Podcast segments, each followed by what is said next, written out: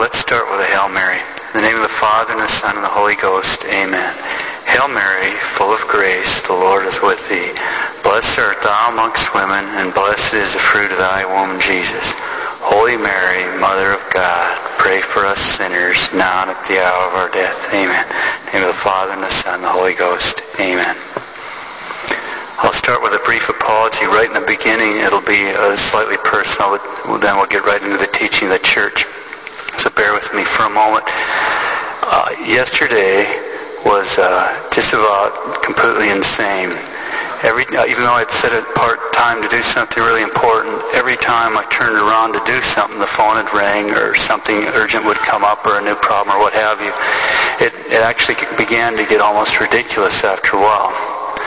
What was going on? I'll read you something from St. Louis de Montfort and then we'll talk about it.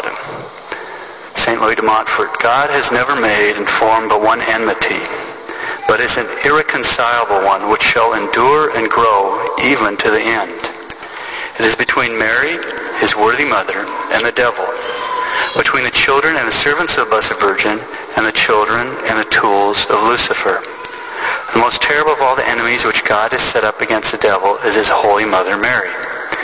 He has inspired her with so much hatred against that cursed enemy of God, with so much ingenuity in unveiling the malice of that ancient serpent, with so much power to conquer, to overthrow, and crush that proud, impious rebel, that the devil fears her not only more than all angels and men, but in a sense, more than God himself.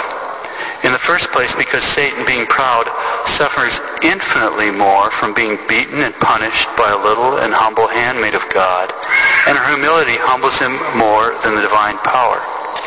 And secondly, because God has given Mary such great power against the devils that, as they've often been obliged to confess, in spite of themselves, by the mouths of the possessed, they fear one of her sighs for a soul more than the prayers of all the saints and one of her threats against them more than all other torments.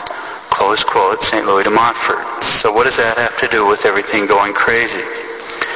Well, I'd set aside the time to write a sermon for today, and someone who knew the topic was going to be wanted to do everything in his power to stop it. It's pretty typical when you go to write a sermon about the Blessed Virgin. It's the Feast of Immaculate Conception, and we'll talk today a little bit about a current attack on Our Lady, so it shouldn't surprise us that the devil would try to interfere. Now the Bible tells us that the serpent is the most subtle of all the creatures that God made. The devil's the most subtle. He's most sly, most crafty, the most cunning, the most insidious creature. So everyone listen carefully. I'll read something briefly and you'll probably be able to tell what the devil's up to. I'll only hit a few paragraphs to make it uh, fairly obvious anyway. Title, The Nativity Story, Biblical Tale Gets Artful, Reverent, Deeply Affected Retelling in New Film. New York Catholic News Service. In an effort to reach as wide a market as possible, most Christmas-themed movies come gift-wrapped in a secular brand of sentimentality that completely misses the true meaning of the holiday. But Hollywood finally gets it right with the Nativity Story. From the opening strains of the soundtrack, hints of the Advent hymn, O Come, O Come Emmanuel, you know you're in good hands. Dot, dot, dot. The Bible story gets prestigious treatment in director Catherine Hardwicke's artful, reverent, and deeply affecting retelling. Dot, dot, dot, dot, dot. Uh, paragraph near the end. Amid the Christmas pageant elements, there are a few brief images, the slaughter of the innocents, for example, that may upset very young children. Both Mary's and Elizabeth's painful labor are vividly depicted. Okay. Oh, before we go on, I'll point out this review comes from the Office for Film and Broadcast of the U.S. Conference of Catholic Bishops. Uh, this office is the same one that recently reviewed uh, a movie about a politically correct sinners in Wyoming and said, quote, the universal themes of love and loss ring true, close quote. Okay, so what's wrong with what we just read here? What's wrong with it? It's sheer and utter blasphemy. But it's not obvious to most people that it's blasphemous. The serpent is cunning. before I even point out why it's blasphemy and what, what the implications are on that, remember that Satan has his plans for the pious. He doesn't usually come out with big banners for them. He has plans for the impious. Our whole society is set up. That's what the culture of death's about. For the people trying to be pious, he has plans too. And who do we just hear is his greatest enemy? The Blessed Virgin. So if he can get a swipe in at her, he's really scoring big points. And if we'll pay money to see it, even better. Okay. Before we get into particulars, let's pick up the Catholic dictionary and remind ourselves what blasphemy is. Quote, speech, writings, including films, etc., which insult or show contempt for God or detract from his honor. Such insults, whether such insults or contempt be intended or not. Blasphemy against God is committed indirectly by speech and so forth, showing insult and dishonor to or contempt for his church, the saints, or sacred things. The gravity of this sin depends on the kind of blasphemy. Close quote. Catholic Dictionary. Obviously, to insult and mock the Blessed Virgin is one of the most serious blasphemies. Remember what St. Alphonsus says we ought to do with blasphemers. Quote, the mouth of the blasphemer should be struck, and he should then be stoned, as the old law commanded. Close quote, St. Alphonsus, Bishop and Doctor of the Church. Okay, so what's wrong with this? It says that Mary's painful labor is vividly depicted. Our Lady didn't have painful labor. We'll get into that in a second. But that's a direct attack on two things. On the first surface, it's an attack on what the point of today is. Today is the Immaculate Conception. Because what are we celebrating today? The fact that there's one of us, one human person, that God preserved from original sin. Let me read the dogma and then explain why this is an attack. Here's the definition of the dogma of the Immaculate Conception made by Blessed Pius IX on December 8, 1854. We declare, announce, and define that the doctrine which states that the Blessed Virgin Mary in the first instant of her conception by unique grace and privilege of Almighty God and in consideration of the merits of Jesus Christ, the Savior of the human race, was preserved free from all stain of original sin, is a doctrine revealed by God and therefore must be firmly and constantly held by all the faithful. That's the definition of the dogma. Now, one of the punishments for original sin is pain in childbirth. And Our Lady was spared that sees the fathers, and I'll get into some quotes from the fathers right now, and, and just say, but I'll point something out. Our Lady was spared it because she, as the Our Lady of Sorrows, got all the pain at the other end with her son. Huh? She was spared in the delivery, but then when the church was coming into being, she is the mother of the church, standing there, mediatrix at the foot of the cross. She suffered more more pain than all of the martyrs combined right then, so, and, and that was bringing forth the church as it was, becoming our mother as the mother of sorrows, standing faithfully at the foot of the cross. But in the delivery of Christ our Lord, nothing doing. Okay? How was he born? Well, the Easter fire is a liturgical representation of what happened on Easter. On Easter, we strike a fire with a flint and steel. Why? It symbolizes our Lord passing through the rock like a spark. The angel is the one that rolled the rock back. That's because, and the tomb was empty, because our Lord came out of this tomb that had never been used, a virgin tomb, and he went right out through the rock in, in his, in, his, uh, in, his resurrected body.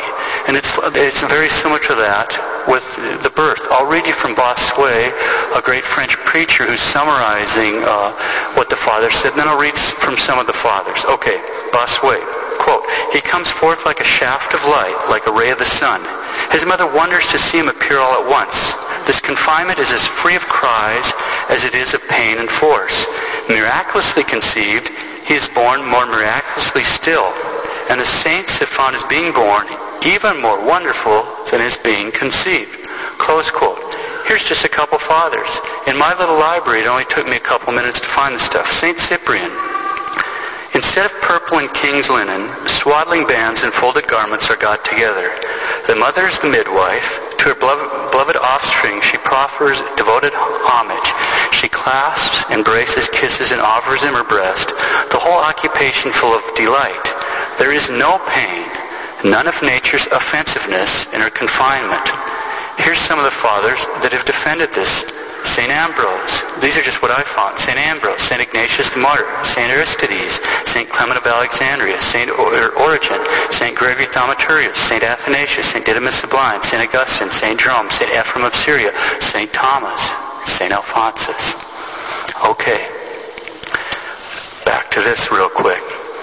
There's an attack here also, and I, I don't want to go into any of the gory details because after I was blowing up and, uh, to Father Gordon about what is this and what's going on and, and why aren't they throwing thunderbolts against this, he got an email from friends of his that had just been to the movie. I'm not going to read much out of it because I'm not going to repeat this stuff because I don't I'm not going to repeat this stuff. Anyway, I'll just, uh, when you get more details, you realize there's an attack not just on the fact she wasn't have pain, there's an attack on her perpetual virginity. So let's remind ourselves of this uh, dogma. Mary's perpetual virginity. The church teaches three truths concerning Mary's virginity. That she was a virgin in conceiving our Savior, she's a virgin in giving him birth, and she remained a virgin her whole life through. First Lateran Council.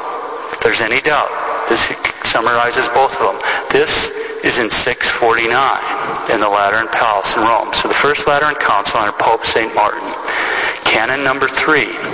If anyone does not properly and truly confess in accord with the Holy Fathers that in the true and proper sense, the Holy Mother of God and ever Virgin and Immaculate Mary in this last age, not with human seed but of the Holy Spirit, she properly and truly conceived the divine Word himself, who was born of God the Father before all ages, and that she gave him birth without any detriment to her virginity, which remained inviolable even after his birth, let him be condemned. So there we have it again. Okay, now I want to make a couple more comments on this on the movie. I'll just I will read well, I won't read. I'll make a couple discussions of some, one, of, one of the other things. Well, they're traveling to Bethlehem. This is going from the notes from his friend that went to this movie. Uh, Mary and Joseph are walking through a market, and a palm reading woman offers Our Lady a piece of cheese or bread or something. She accepts. And then the sorceress reads Mary's palm and claims she's going to have a son. Mary accepts this prophecy with a smile, and Joseph shook the woman's hand, thanked her, and they keep going on their journey. Hello? I mean, that in, in, the devil's wildest dreams or something, we're talking about witchcraft here. Do you think Our Lady's going to go for this? I don't think so. Or St. Joseph. What was the punishment for this back in those days? Stoning. Joseph would have been the first one to get a stone and start throwing rocks. It would have been a massacre. This is just unbelievable. And we're putting this in a movie and, and, and saying this is something good about Our Lady. This is total blasphemy. There's other stuff. I'm not going to even go through it. I'll just, I will, before I enroll you in the miraculous medal, I'll make one more point. This May 29th, 1930, Sister Lucia, quote, when I, she, her, her confessor, before I quote her, her confessor gave her a series of questions in writing to find out. One of the things he wondered, why isn't there like nine First Saturdays uh, or seven or something? Why is it five? Why not for Our Lady's Sorrows or this or that? Why is it the five? So Sister Lucia asks, quote, My daughter, the reason is simple. There are five types of offenses and blasphemies committed against the Immaculate Heart of Mary. Number one, blasphemies against the Immaculate Conception. The movie, that's number one. Number two, blasphemies against her perpetual virginity. The movie, that's number two. Number three, blasphemies against her divine maternity and refusing at the same time to recognize her as the mother of men. Number four, blasphemies of those who publicly seek to sow in the hearts of children indifference or scorn or even hatred of this immaculate mother. The movie. Number five, the offenses of those who outrage her directly in her holy images. So I think, you know, unless I'm completely misunderstanding Sister Lucia, I think for three of the reasons that we're making reparation, at least are contained in what I know of this movie. Do not support this kind of filth. We need to pray. We need to pray that the bishops get out some big thunderbolts and start throwing at them or something. But certainly do not support this kind of thing. And it's subtle. See, it's not a direct frontal attack. It's to denigrate Our Lady without making it obvious. Remember, the serpent is the most subtle of all creatures. It's very good from that point of view. He's doing a good job at what he does. which is taking swipes at people that we're not supposed to notice unless we're paying close attention. Keep away from it. If you love Our Lady, you will. All right. I'm going to enroll you on the miraculous medal.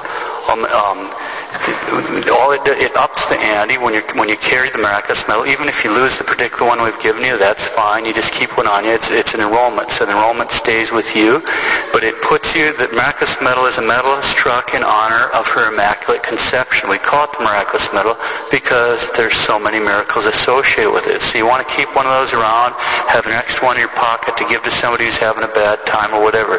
They're great. They're bullets from heaven. Okay, go ahead and enroll you if you all want to kneel down.